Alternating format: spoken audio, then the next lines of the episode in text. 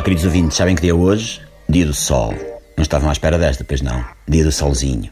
E têm lido aquelas notícias sobre o alabanzanço de vitamina D. Parece que nos últimos anos o consumo quintuplicou. A dar dinheiro por vitamina D à colherada quando ela sai de graça a apanhar sol ao ar livre. É aproveitar. Enquanto o Ministro das Finanças não lança uma taxa qualquer sobre a exposição solar na zona entre o Joanete e o Cucuruto ou qualquer coisa assim. Vem isto a propósito, como os mais atentos já perceberam, do Dia Internacional da Liberdade de Imprensa. É verdade, Pips. Dá-se esta feliz coincidência de o Sol coincidir com a liberdade de imprensa.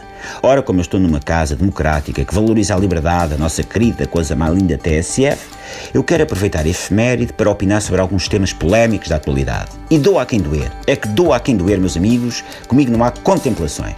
No que toca à liberdade de imprensa, eu sou feroz.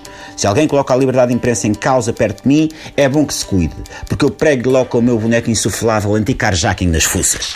Ora bem, eu juntei aqui alguns temas quentes que podem incomodar os ricos e poderosos, mas eu não faço coisa por menos. Eles que aguentem que é democrático. Ora, deixa cá ver, talvez, violência no desporto. Ora, esta. É uma tristeza, morrem pessoas, os insultos degradantes a toda a hora, entre dirigentes. Eu vou denunciar isto, não é tarde nem é cedo. Ou melhor, isto pode dar chatice da grossa. O pessoal da bola vai entupir os telefones da TSF aos gritos. E os clubes ainda impedem o João Ricardo Pateiro de ir cantar aos estádios. É melhor não, é melhor não. Vou sacar outro tema. Ah, cá está. Angola. Vamos lá falar de Angola. Agora é que vai ser o bom e o bonito. Agarrem-se para o elástico das truces, ó nomenclatura, porque eu não vou ser agradável. O que é que eu tenho para dizer? Tenho. Bom, pensando melhor, isto vai dar problemas. Aparece logo um artigo a insultar Portugal no Jornal de Angola, ligam ao Ministro Santos Silva a perguntar como é que é.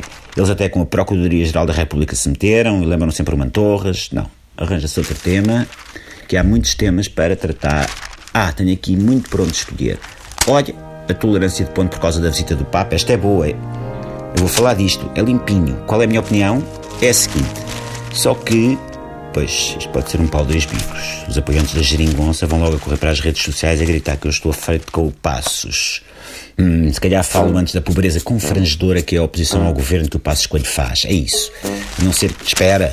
Isto também pode ser um pau dois bicos, porque os apoiantes do Passos vão logo a correr para as redes sociais a gritarem que eu estou feito com a geringonça.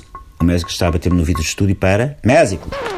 Ah, acabou o tempo. Está certo. Eu também já disse o que tinha a dizer. Comigo não há cá paninhos quentes. O que tenho a dizer, digo. Ah, pois é.